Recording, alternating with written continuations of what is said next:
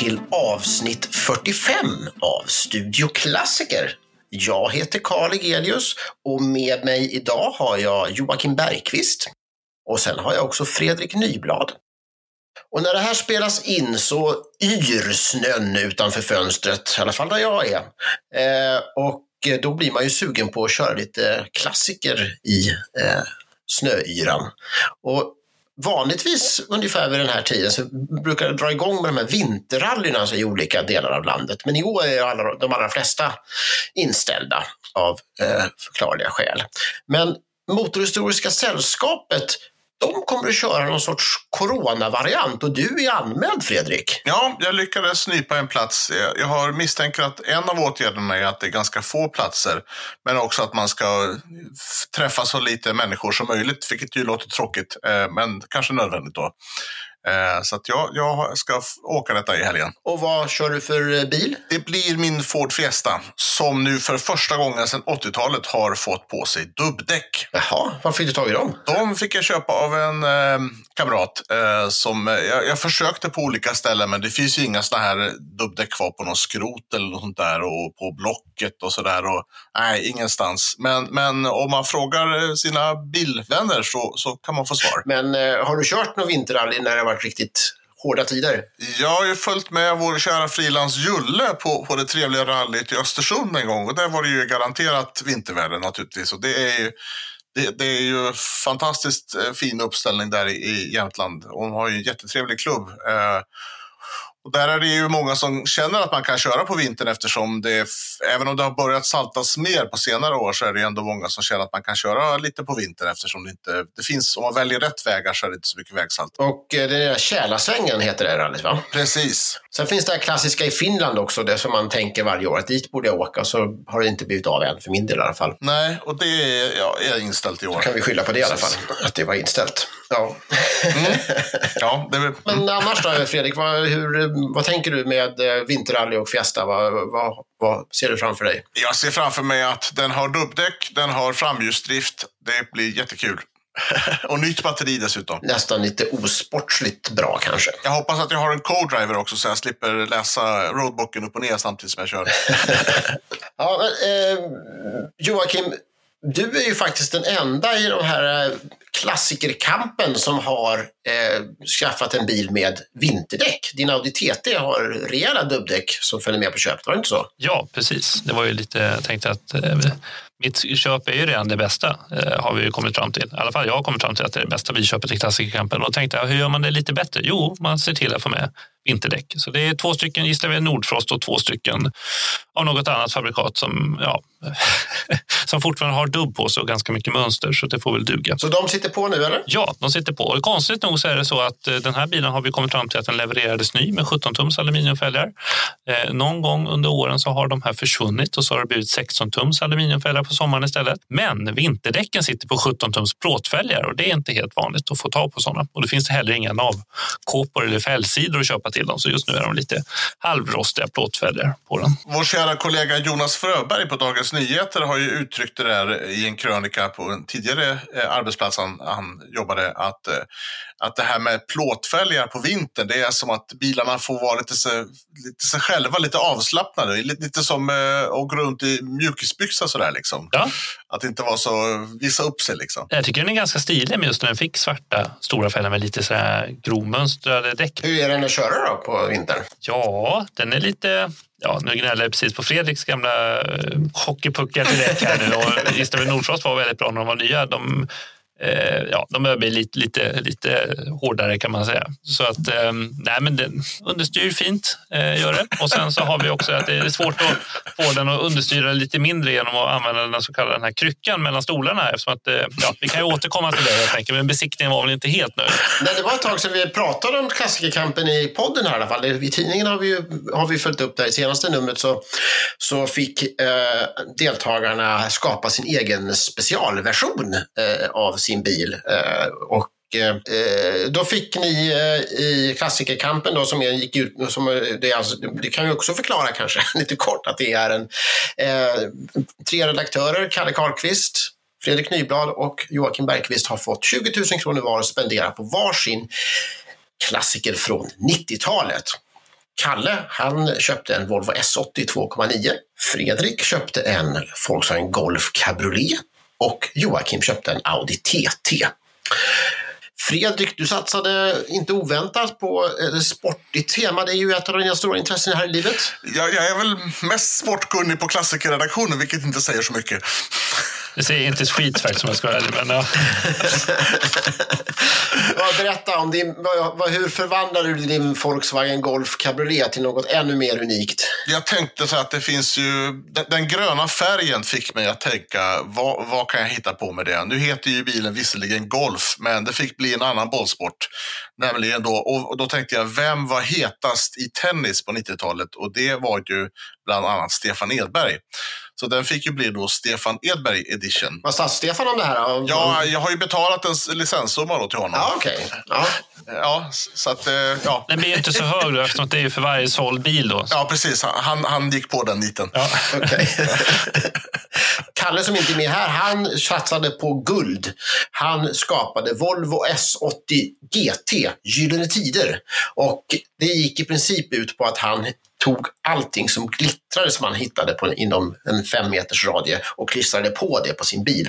Eh, och sen Joakim, du satsade på... Ja, eh, alltså jag, eh, det här med limited edition som du säger kanske inte alltid innebar så dramatiska skillnader. Man hittade ett enkelt liten dekal och så slängde man med lite utrustning och så försökte man få folk att betala väldigt mycket mer för något ja, som man inte fick så mycket för.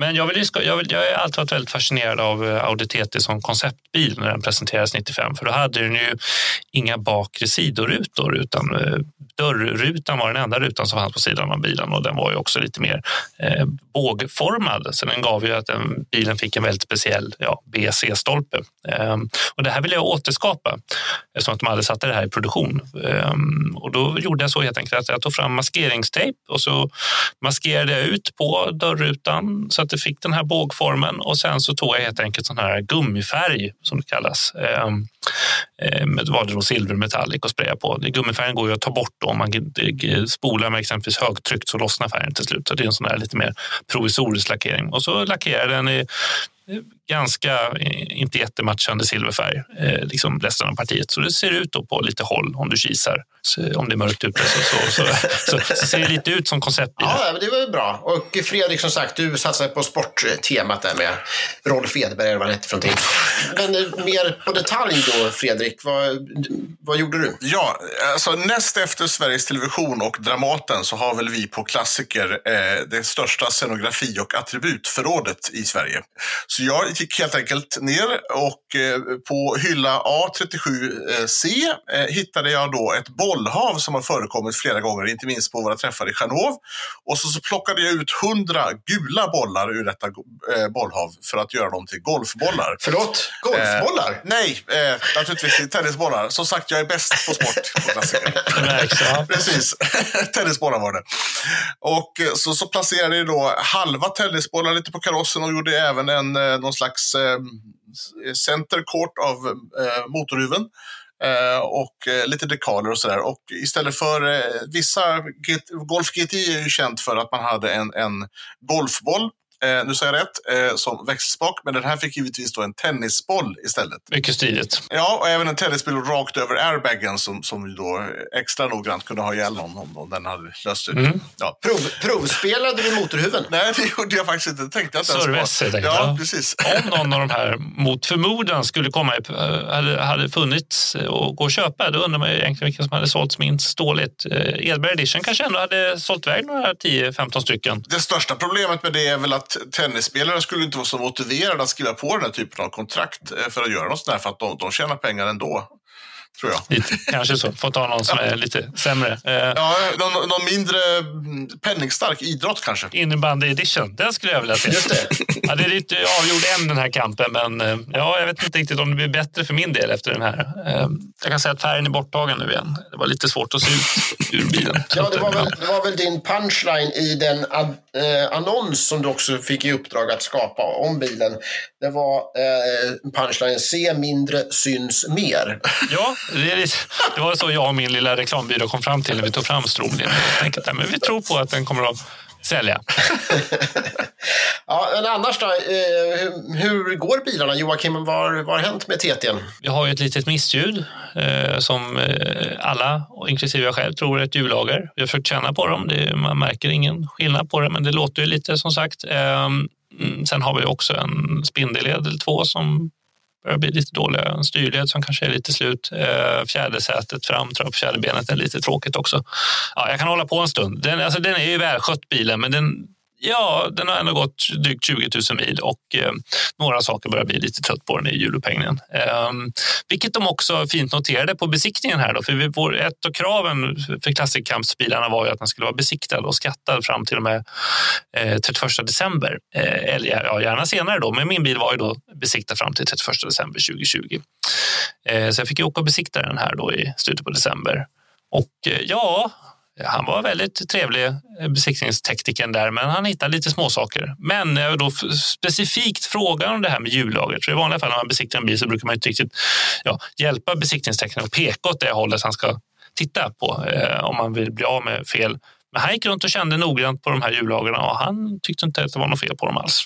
Så att, eh, men jag tror att vi kommer sluta med att vi måste få byta de där hjullagren ändå faktiskt. Man ska så ska, hur är planen nu då? Vad, det, vad, vad var det, fick du för anmärkningar på besiktningen rent konkret? Ja, det var lite speciellt för att han var ju som sagt väldigt trevlig. Senaste stunden när han då fick reda på vad bilen kostade så blev han väldigt imponerad och sa otroligt fin bil och sen gick det en halv millisekund men det där får du en tvåa på.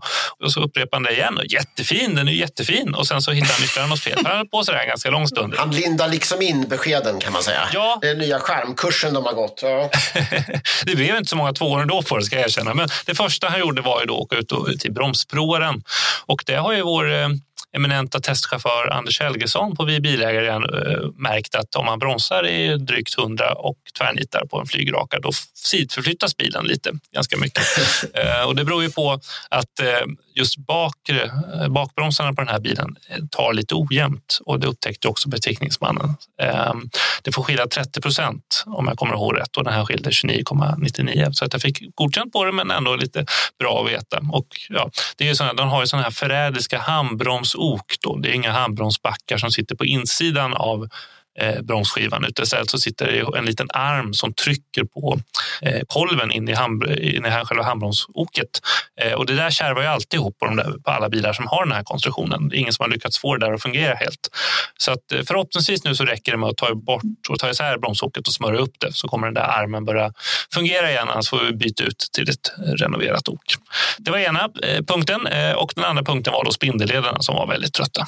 De höll, de var lite mer, typ i två delar kan man säga. Så att, ja, är, det, det, slår lite konstigt och, när man kör den där bilen. Så det ska åtgärdas nu här i veckan. Mm -hmm, Okej, okay. du har fått tag på delar. Det var inga problem. Delarna var väldigt lätta att få tag på. Det är inte så dyrt att äga en Audi TT eftersom den bygger på en Golfa. Och då finns det alltså väldigt mycket delar att få tag på. Ja, för det är en av de viktigaste kriterierna kan man säga i den här klassikerkampen. Det är ju att hålla koll på ekonomin för att det påverkar väldigt mycket eh, hur det kommer att gå i slutändan för de respektive deltagarna. Eh, man börjar alltså med 20 000 klassikerkampspoäng, eh, vilket då var lika mycket som man fick eh, i kronor för att köpa bil för. Och eftersom både Fredrik och Joakim brände alla sina 20 000 kronor eh, på sina respektive bilar så, har, så började de med noll poäng. Men Kalle däremot, han, han eh, köpte en eh, Volvo S80 för mindre än hälften av summan, 9 500. Så han började då med 10 500 poäng. Eh, sen fick han snabbt lägga ut lite pengar på sin bil. Eh, men fortfarande har han ett försprång där. Så att, och sen så då kommer också summan som man får när man säljer bilen eh, kommer då också räknas in eh, och räknas av. Så att det är först när man har sålt bilen som man vet hur många poäng man har. Så att det är klart att det gäller att, att man, om man nu lägger ut pengar på sin bil, att man på något vis får tillbaka dem eh, i slutändan. Man ska aldrig avslöja sin taktik, men min taktik är ju det, för jag låter mina jurister granska spelreglerna för år och de har ju faktiskt inte hittat att det finns någonstans att det finns ett krav på att bilen måste säljas. Eh, så jag tänker helt enkelt behålla TTn på OK-flagget bekostnad. Ja, tills, tills alla har glömt bort klassikerkampen 2020. Så det kanske är enda sättet för mig att vinna. För det kommer nog bli lite dyrt annars om jag ska göra den här bilen säljbar igen. Den är ganska fin, men det finns några detaljer som behöver ja, lite kärlek kanske. Ja, men det har ju du i eh, obegränsad tillgång på. Kärlek till din Audi TT. Ja, absolut. Jag hade ju flera timmar faktiskt efter att jag köpt den. Det börjar svalna lite nu känner jag. Men eh, vi har ju också vår redaktionsmedlem Claes Johansson som är väldigt kär i den där bilen. Så jag försöker få han att... Du kan sälja den till honom helt enkelt. Han, han får den för 35. Ja, det är min tanke. Ja, kul! Och du kan läsa mer om Klassikerkampen i eh, Klassiker nummer 1 2021 och även i kommande nummer, nummer 2 2021. Fredrik,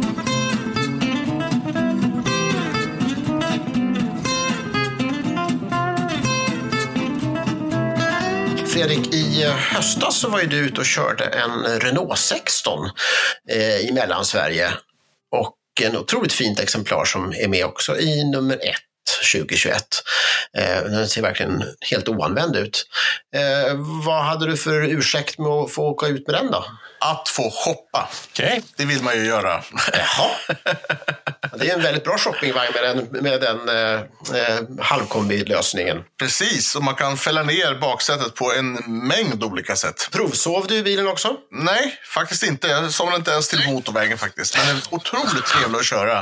Eh, verkligen en jättebra bil och, och en, en, den här typen av klassiker som man efter bara en liten stund glömmer bort att, att bilen är 50 år. Eh, man bara kör. Äh, men det, det vi ville utforska var ju det som hände med nästan alla svenska städer på 60 och 70-talen när varuhusen trängde in och byggdes upp. Och inte bara en, utan ofta två och till och med kanske tre.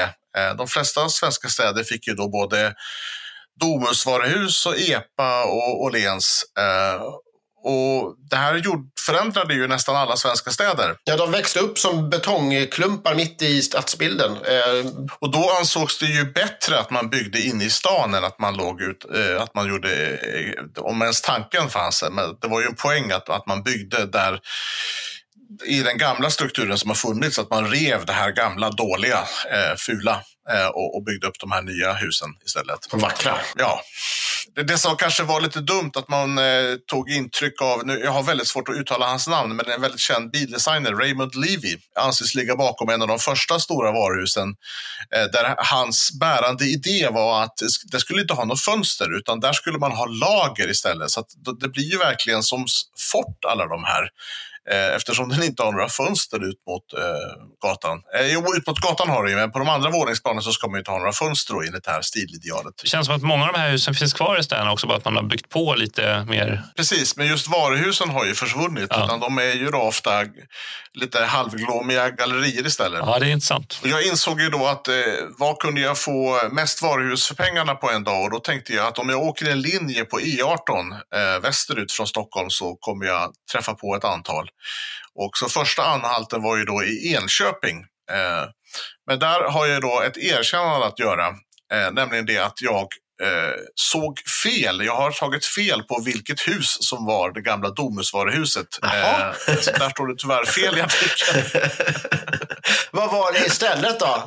Var det ett fängelse eller? Nej, det, nej, ja, faktiskt så visste du det. Nej, nej. Det, det huset Paus har faktiskt från början byggts som galleria. Eh, Jaha, så okej. så där, där blev det lite fel. Men annars är ju de här, om man tänker sig hur det ser ut i Sverige så, så hände det ju inte, det var ju inte bara de här varuhusen. Någon, någonting annat som hände vid den här tiden var ju att, att polisen förstatligades. Och då byggdes det ju också upp nya polishus över hela Sverige. Så eh, i en del svenska städer så är ju, som i Västerås, som var en annan stad du passerade, där, där, där är ju Domusvaruhuset var ju ett helt kvarter. Det är en enorm byggnad med en enormt eh, stor parkeringshus. Eh, och, och, sen har, och det är ju väldigt grått och väldigt mycket rå betong. Och sen så några kvarter därifrån ligger det polishuset byggt vid ungefär samma tid och det är ju också väldigt grått och väldigt sådär fort eh, liknande hus. Så den här gulligheten, den är mm, som bortblåst där. Ja, den är som bortblåst. Och det har ju också funnits mycket kritik mot de här husen och det har ju gjorts en dokumentär som gick på SVT för ett antal år sedan där man, där han, där man väldigt hårt slår ner på, på det som hände med, med, i, i, när man byggde upp de här husen. Men jag tycker väl också att man kan ha lite mer fördragsamhet med tanke på det som har kommit efter. jag tycker ändå att det finns eh, lite förlåtande drag i de här att, att eh, tanken är ju ändå god att man, att man ska inte...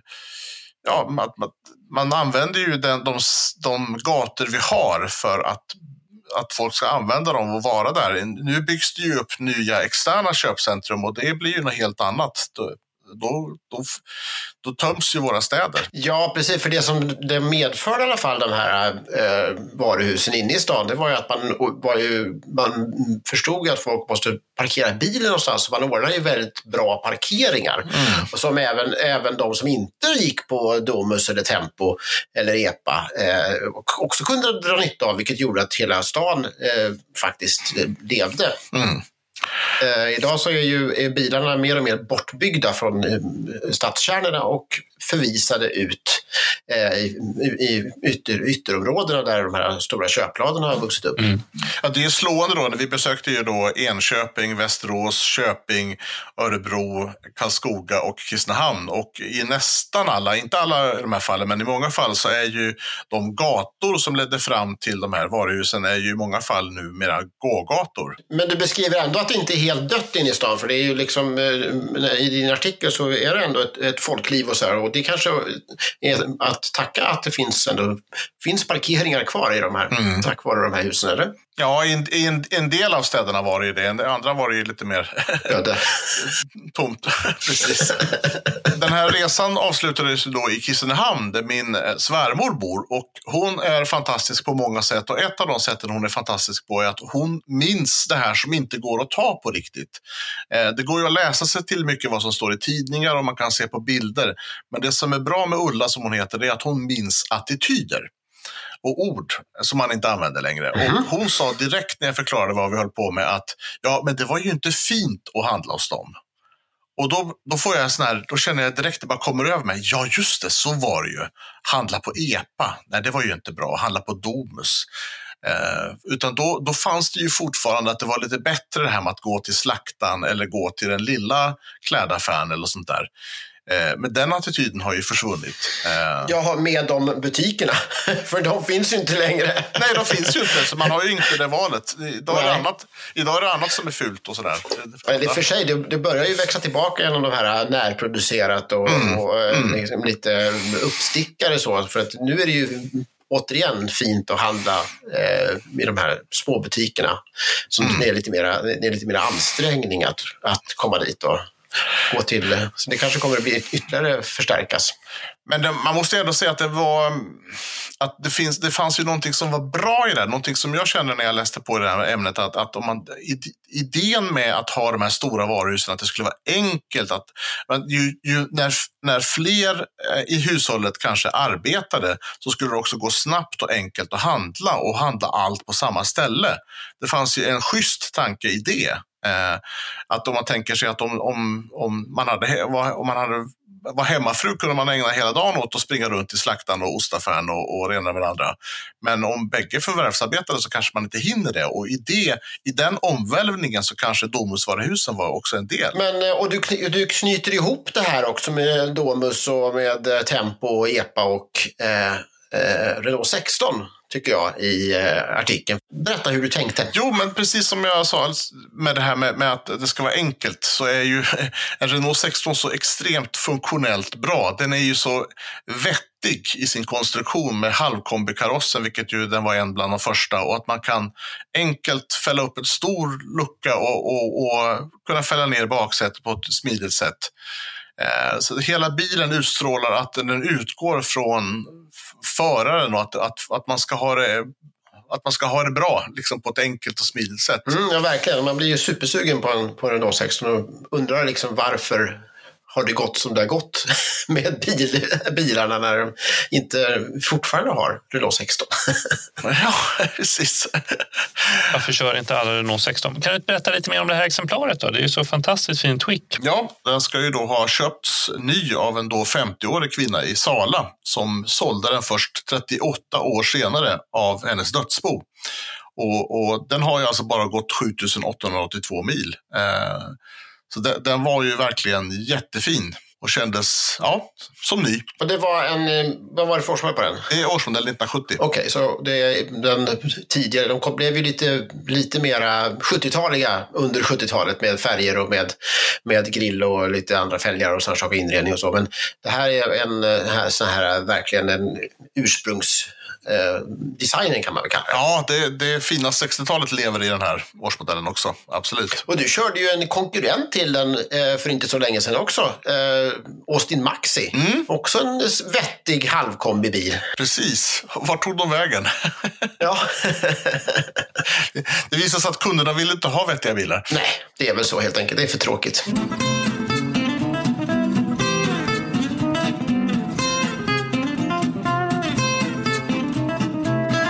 Joakim, på Klassikers webb nu så ligger det en film uppe när du är ute och kör en riktig, eh, riktigt ovanlig bil numera. En Volkswagen Transport från, vad var det, från 54? Ja, 54 stämmer bra. Eh, en så kallad skåpvagn som de salufördes i, under i Sverige. Eh, och det här bilen vi ute och kör, den har ju då i modern tid kallats för honungsbussen eller bibussen och det är ju tack vare, på grund av sin vackra reklamlackering på sidan för att den ägdes då en gång i tiden av Sveriges biodlares producentförening. Så den har ju små bin handmålade och eh, vaxkakor och liknande på sidan. Den är förstås gul då. Den är gul, den är knallgul med vitt tak. Ehm, och saken är då, den är ju, det som gör den här så unik, det är ju det att den i stort sett är orenoverad. Det är klart att den har fått lite bättringslackering här och där och den har fått lite rostlagning här och där. Eh, Men i stort sett orörd. Eh, Så det känns ju i princip som att, som jag också skriver, som vi försöker förmedla i tidningen i bild, bildväg som Simon Hamelius har fotat. Och det är ju det att det, det känns lite som att man är ute och jobbar med honung och vi befinner oss i mitten på 60-talet ungefär. För den känns så genuin eh, rakt igenom. Den är varken bättre eller sämre än vad den var när den lämnade fabriken. Vet du om det fanns fler sådana här bilar eh, med samma målning? Ja, nej, men det är lite oklart exakt hur många de köpte in under de här åren. Eh, Men det fanns ett antal då som var utstationerade runt om i Sverige. Och i filmen så säger du att de köpte den ny, men det har visat sig efteråt att det stämde inte. Nej, tyvärr. Det är ju lite sådär ibland att den första informationen man får den är oftast lite mer förenklad och det är rykten som har gått fram och tillbaka. Men sen då när vi beställde ut från eh, registret, då fick vi fram lite annan information. Då köptes den nya då ett företag som heter Stille Werner som håller på med medicinska instrument kan man kalla det för. De finns fortfarande kvar. Eh, De köpte den här bilen ny. Och sen då efter några år, mitten på 60-talet, eh, så tog då ja, Sveriges biodlares producentförening över den här bilen. Och målade om den då i gult, för den var inte gul när de köpte den. Nej, den var inte gul när de köpte den. Eh, För på insidan så har den fortfarande den här ja, lackeringen. Den levereras från fabrik med en liten grå nyans. Den eh, finns ju på insidan. Och sen på utsidan så märker man att det är ganska många lager färg och så har den blivit lite bättringstackad här och där också. Dessutom har ju emblemet, eh, Volkswagen-emblemet försvunnit genom året. Det var inte så att alla de här Volkswagen levereras ju inte nya med Volkswagen-emblem i, i fram och de till och med uppmanade kunderna i sina egna broschyrer. De gav ut speciella reklambroschyrer där de visade upp ett 50-tal olika sätt att dekorera sin Volkswagen på. För det var ju en av de stora köpargumenten med den här bilen, att den hade väldigt stora och släta ytor där man då kunde på ett eh, väldigt konstnärligt sätt eh, visa upp sin sitt företags logotyp. Som en rullande stortavla. Ja, precis. Rullande reklam sa de till med i, i annonserna.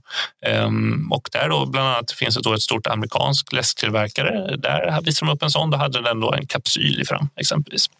Så att ehm, ja, det fanns ju redan från början att eh, de kunde levereras utan Så emblem. det kan ju ha varit så att Stille Werner hade den eh, målad eh, med sina, med sina logotyper. Ja, absolut. Tyvärr, jag har inte fått lyckats hitta någon bild på en Stille Werner-bil. Jag har hittat på andra Stille Werner-bilar, transportbilar, men tyvärr inte på någon Volkswagen.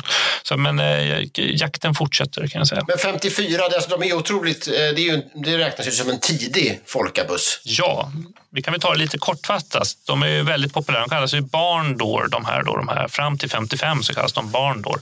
Och det beror på att eh, motorluckan till första åren så hade de ju ingen bagagelucka på bilarna utan då var det istället en väldigt hög motorlucka där man då fick plats med reservhjulet. Och sen då 55 då blev det då standard med en bagagelucka på dem. Och de krympte motorluckan av förklarliga skäl. Ja, den krympte och då flyttade också reservhjulet fram då från att vara ovanför, ligga ovanför motorn. Den första bilen hade faktiskt stående bredvid motorn, sen lades det på en hylla ovanför motorn och sen så flyttade man då fram det till så att det var i väggen mellan ja, lilla hytten och eh, själva skåputrymmet som de satt då bakom fram framsoffan. Där ställdes då hjulet. En del hade de väl monterat fram på bilen? Det kanske var, eller det kanske var generationen efter? Ja, de här så kallade Bay Windows som de heter då, när de fick en ruta, eh, alltså generation två av Volkswagen Transport eller Transporter.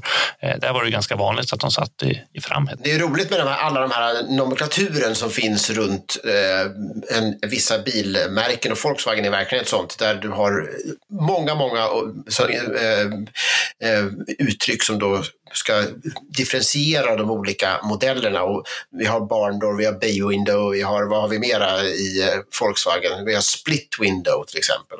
Ja. det finns väldigt, väldigt många. Det är lite svårbeskrivligt, men det är att eh, en, eh, alltså en fascination kring tidiga Volkswagen, både typ 1, alltså bubblorna, och då typ 2 som alltså är transport eller transporter då, beroende på var någonstans i världen bilen såldes. Ehm, och det är väldigt fascinerande att försöka hitta så tidiga exemplar som möjligt, alltså låga chassinummer med de eh, tidiga utförandet. Redan under utvecklingen av folkabubblan så hade man ju planer på att bygga en transportbil om man gjorde olika experiment och prototyper baserat på just då en bubbla-chassi eller en bubbla-kaross eh, till och med. Eh, och man, de första exemplaren de var också Eh, som kallades typ 29. Det var faktiskt en bubblaplatta den byggde på, men den hade en liten... Ja, när de, efter hårdtester så vek sig plattan på mitten och det är mindre praktiskt eh, en transportbil, att man, inte kan, att man inte kan lasta någonting. Så då tog man det djärva beslutet på slutet på 40-talet att helt enkelt konstruera om hela bilen och göra då en speciell, ja det är en självbärande konstruktion, men det är en, nästan en stegliknande ram som finns under till två längsgående balkar och så några tvärstag eh, som bussen då bygger på. Och så 49, hösten 49 så visar man upp då den här nya bilen som då kallas då typ 2 eller Volkswagen Transport. För Folka-bubblan den har ju en kaross som är eh, fastskruvad på en bottenplatta. Så är, ja. men, men när det gäller bussen så är, då är det helsvetsat eller? Då är det helsvetsat, helt rätt. Och man har ju behållit då drivlinan för det var ju ganska,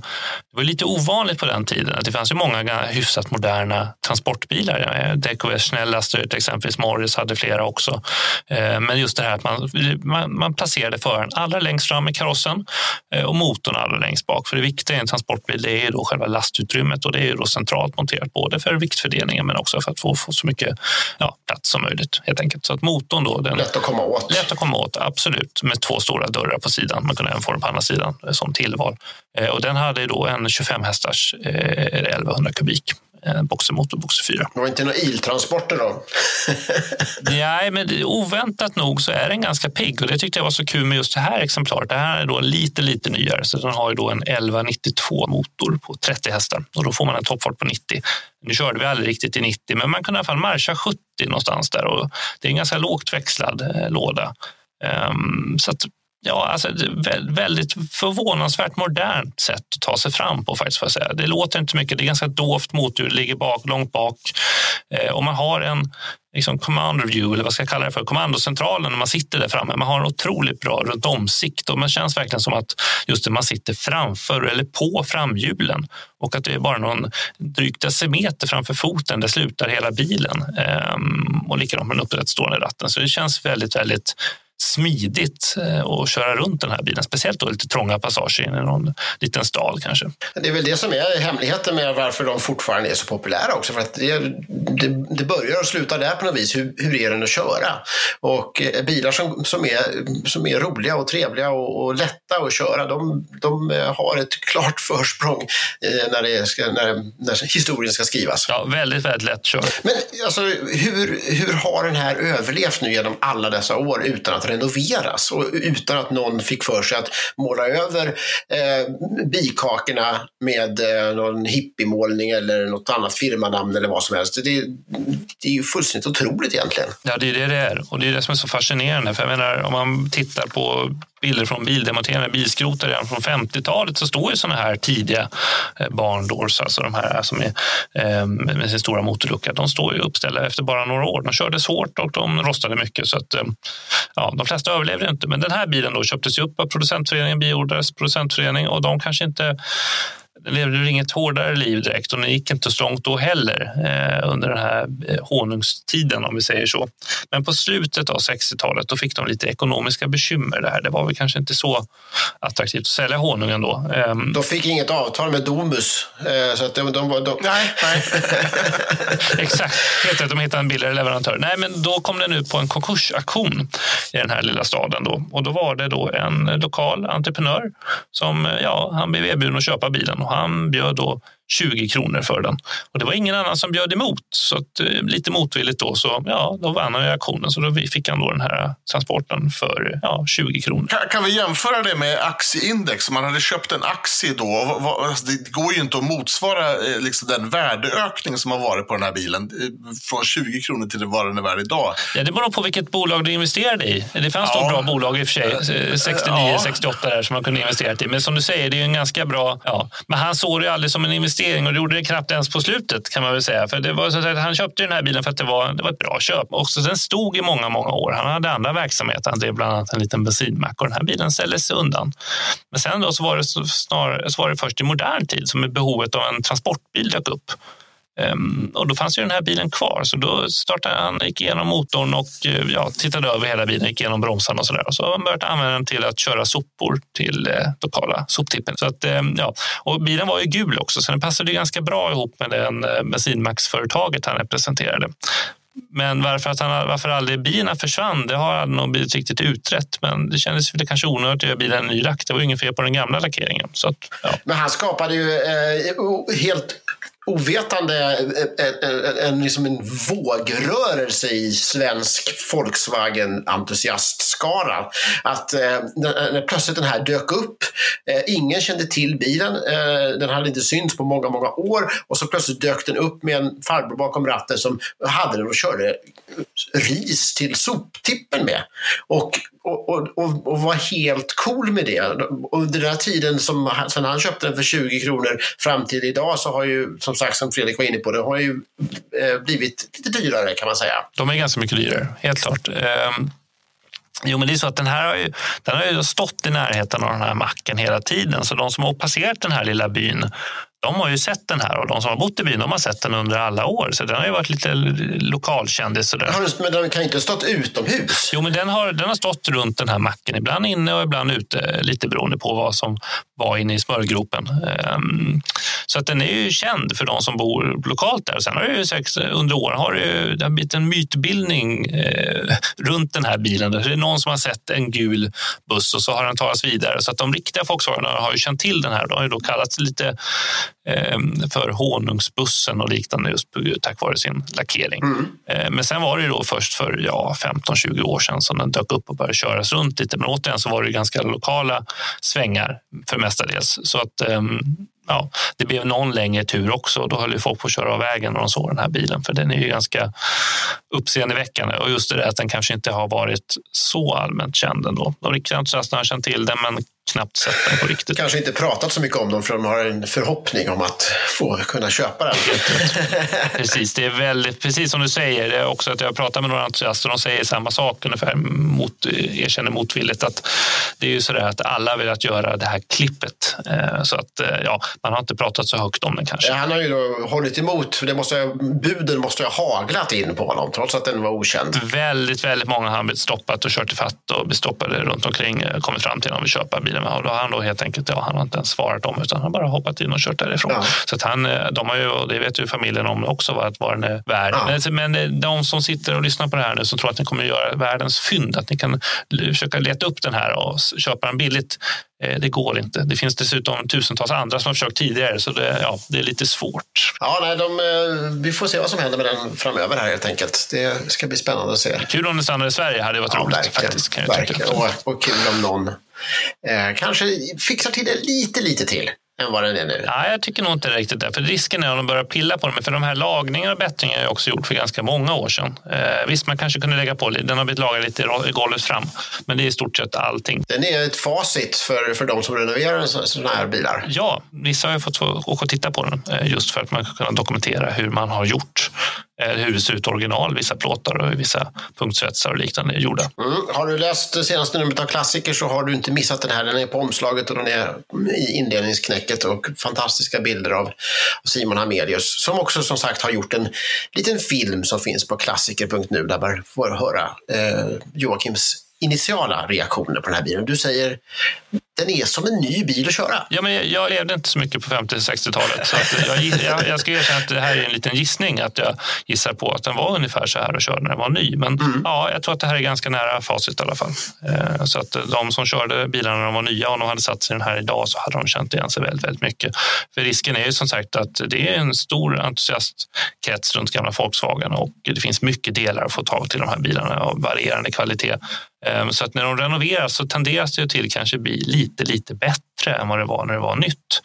Ehm, det höll en hög nivå, men det, allting var inte perfekt på dem och det är det jag tycker det känns. Det känns väldigt genuin bilen. Ja, den är, det går inte att sluta titta på bilderna helt enkelt och det är fantastiskt eh, kul att läsa dina, vad du har kommit fram till. Och det här är just att du har forskat på bilen genom att beställa utdrag från eh, Riksarkivet. Det är ju eh, också en otrolig eh, grej som vi har här i Sverige, att vi kan gå tillbaka i fordonsregistren så långt tillbaka. Så att mm. Man skickar ett, eh, man går in på Riksarkivets hemsida och lägger in det gamla registreringsnumret. Vissa länsnummer är lättare och går fortare att få fram svar på, andra tar längre tid. Men eh, jag har hört att en digitalisering av alltihopa är på gång så att det kommer bli ännu enklare. Ah. Men, och så får man då en, efter en viss tid, det kan ta någon vecka eller två, så får man eh, en eh, pdf med en kopia på registreringsbeviset då, där det är ifyllt eh, allt eftersom de olika ägarna. Och sen så Eh, och då ser man hur de har varit där och rättat kanske och så här. Och då ser man det här att vilket datum togs ut ny och, och så här. Och det gjorde ju också så att du, eh, du fick fram de gamla första broschyrerna på, svenska broschyrerna på de här bilarna. Eh, där, där eh, det också syntes registreringsnummer. Ja. Du tänkte, du, för du tänkte att du skulle spåra upp de här bilarna och göra det där fyndet. Ja, precis. Lite i baktanken. Det ska jag nog erkänna att det ändå hoppades någonstans. Att, står det en sån här liten oupptäckt i någon lada någonstans? Man skulle i alla fall kunna åka dit och fota den. Ehm, och då fanns det, jag hade två broschyrer tidigare, från 51 var de ifrån båda två tror jag. Om jag minns rätt. Mm. På framsidan då på den här broschyren eh, så visas då en jättefin tvåfärgad, en ljusblå och mörkblå. Eh, och så är det några eh, ett resande sällskap som har blivit skjutsade till ett litet hotell eh, här. Eh, och då, då beställde vi då ut de här uppgifterna från de här bilarna. De flesta av dem hade ja, det var registreringsnummer som var påhittade. Det var inte alls någon Volkswagen, så har det aldrig funnits någon bil som hade de numren. Men eh, ett, några av de här hade faktiskt, det var riktiga bilar med riktiga nummer. Eh, dessvärre var alla skrotade sedan länge, eh, tyvärr. Men en av bilarna tyckte jag var lite extra spännande. Jag kan läsa upp den här. Vi skriver om den också. Då. Det är då bilen en Kleinbus från 51. Den har då registreringsnummer A50399 och den köptes då av en man som hette Arne Domnerus, alltså den gamla kända jazzmusikern. Ehm, som, eh, ja, det är ganska roligt. Han, hade då, han står då som musiker i Spånga och så hade han den här under några månader innan han sålde den vidare.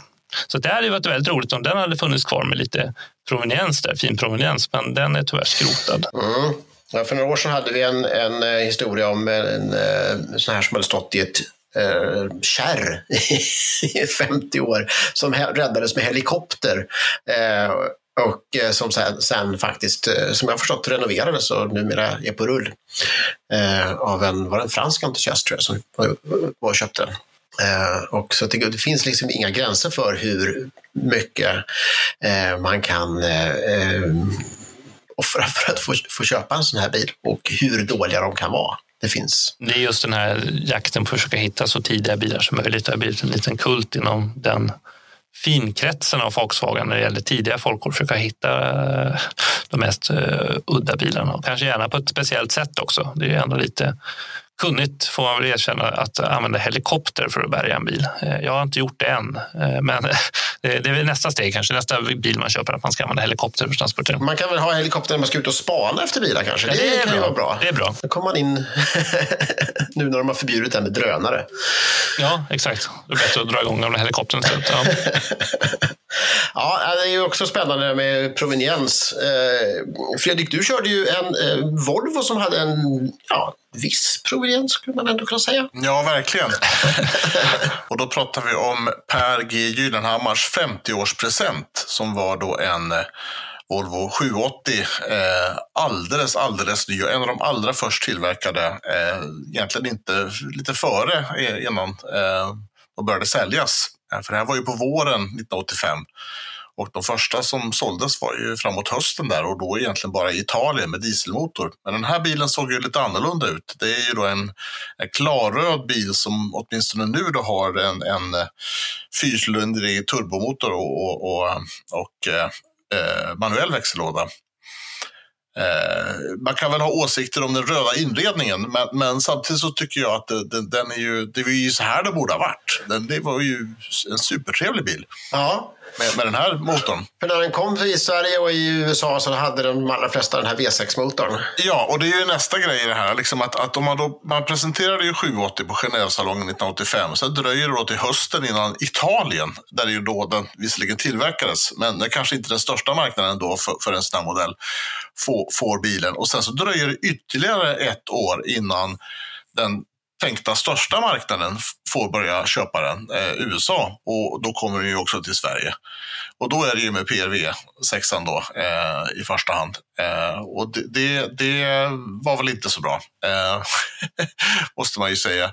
För den, den, den PRV 6 med automat, den, den blev ju ganska Ja, det, är ju inte världens roligaste i den här bilden kanske. Nej, det är ju, är ju fantastiskt att han fick den så långt innan den kom ut på marknaden i Sverige, innan någon annan hade sett en 780 egentligen. Och sen i en helt annan färg, att man, att man då väljer att ha den enda bilen som, som folk kan se, om än i begränsad, begränsad eh, eh, omfattning så, är den, eh, så skiljer den sig så mycket från den bilen de sen ska kunna köpa och det långt senare. Och det finns ju många företagsledare som har, vill gärna åka det lite diskret för att det kanske någonstans ändå kan finnas en, en, ett hot och, och en säkerhetsproblem kring dem.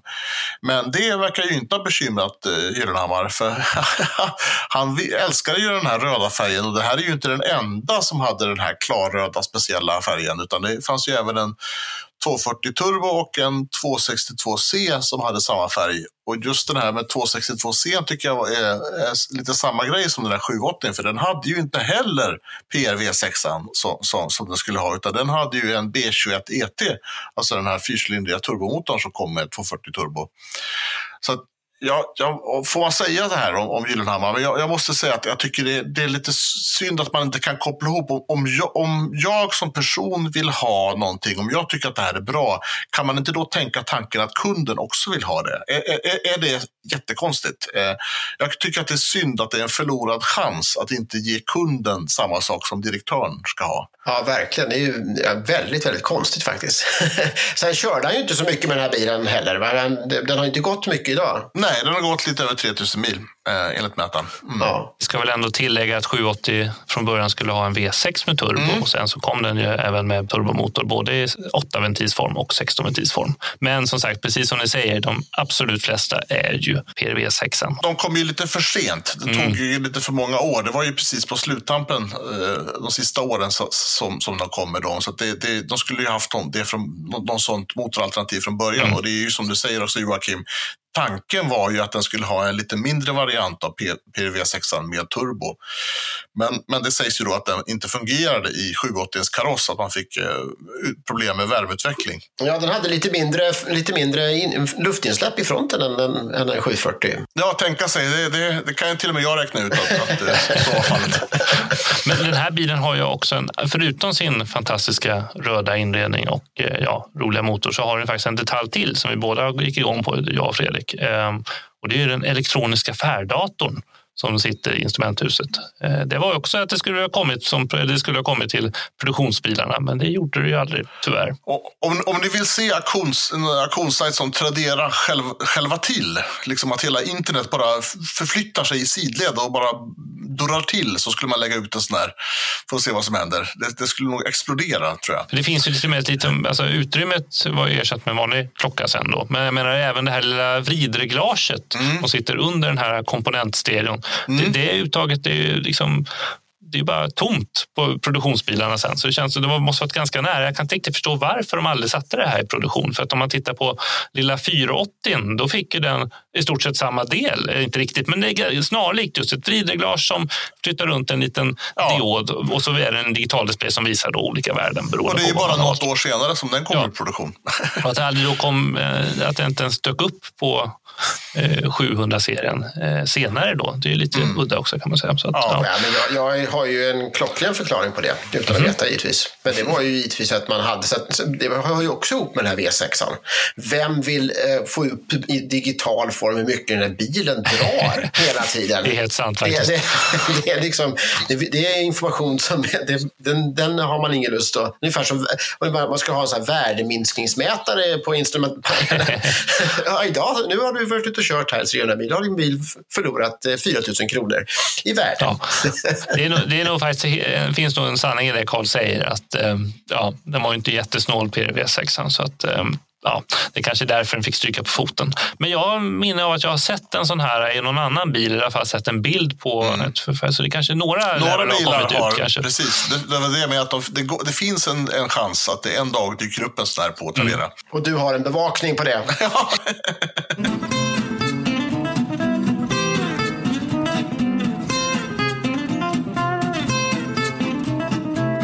En eh, annan eh, fördel med eh, nummer ett 2021 är ju att man får med en väggkalender, klassikerkalendern, den har vi pratat om förut, där det finns en bilnamnsdag för varje dag.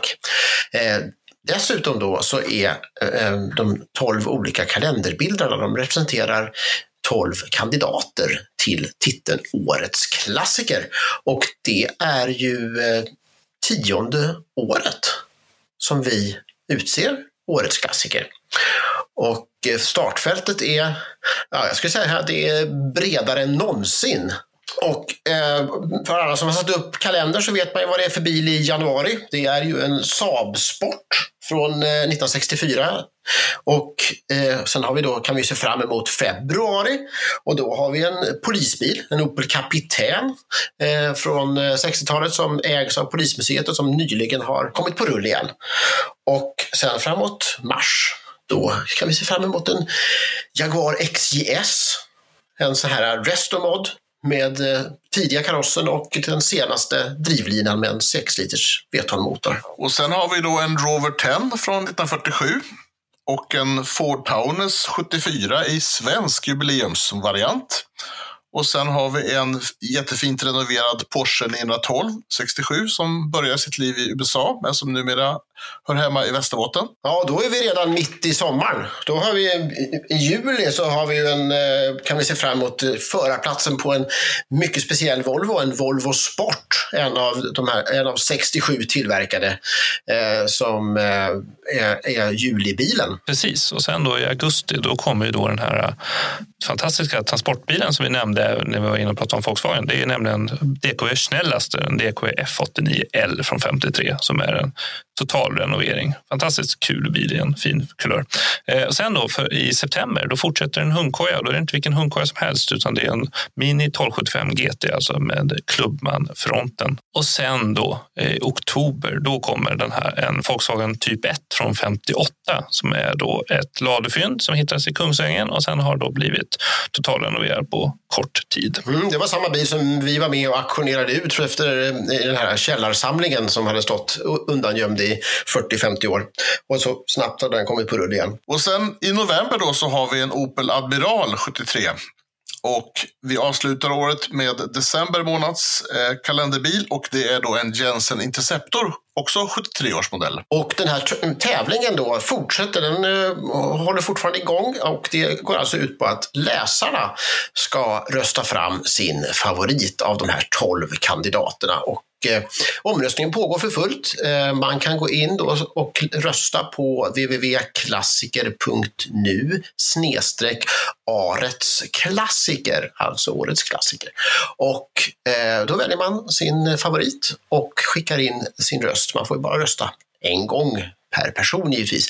Och gör man det, då har man chans att vinna otroligt fina priser på, från Verktygsbåden och Klassiker. Och första pris är en billyft. Eh, så att det finns ju ingen som helst anledning att inte göra sin röst hörd i det här sammanhanget. Ja, det är väl egentligen den som röstar som har, eh, får de riktigt fina vinsterna. Den, den som vinner, han får mer sola sig i äran mer än något annat. Ja, precis. Och ja, lite fina vinster också. Men, men framförallt är det du som röstar som har något att vinna på det här. Verkligen. Och man kan rösta fram till den 10 februari på www.klassiker.nu arets klassiker. Men gör det redan idag så att du inte glömmer bort det. Ja, det var allt vi hade att bjuda på från Studio Klassiker den här gången. Eh, vi återkommer om två veckor. Hoppas att du vill lyssna då också. Jag heter Karl Egelius och jag vill tacka Fredrik Nyblad. Tack. Och jag vill också tacka Joakim Bergqvist. Tack. Och glöm nu inte att du kan prenumerera på podden i valfri poddapp. Men framför allt, ja du vet, du ska ju prenumerera på Klassiker, tidningen. Och då går du in på www.klassiker.nu 2021 så finns det ett fint erbjudande där. På återhörande.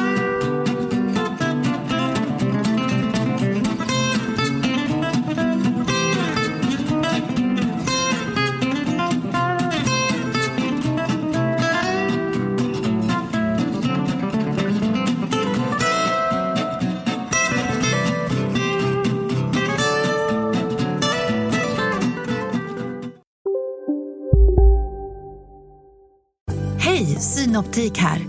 Visste du att solens UV-strålar kan vara skadliga och åldra dina ögon i förtid? Kom in till oss så hjälper vi dig att hitta rätt solglasögon som skyddar dina ögon.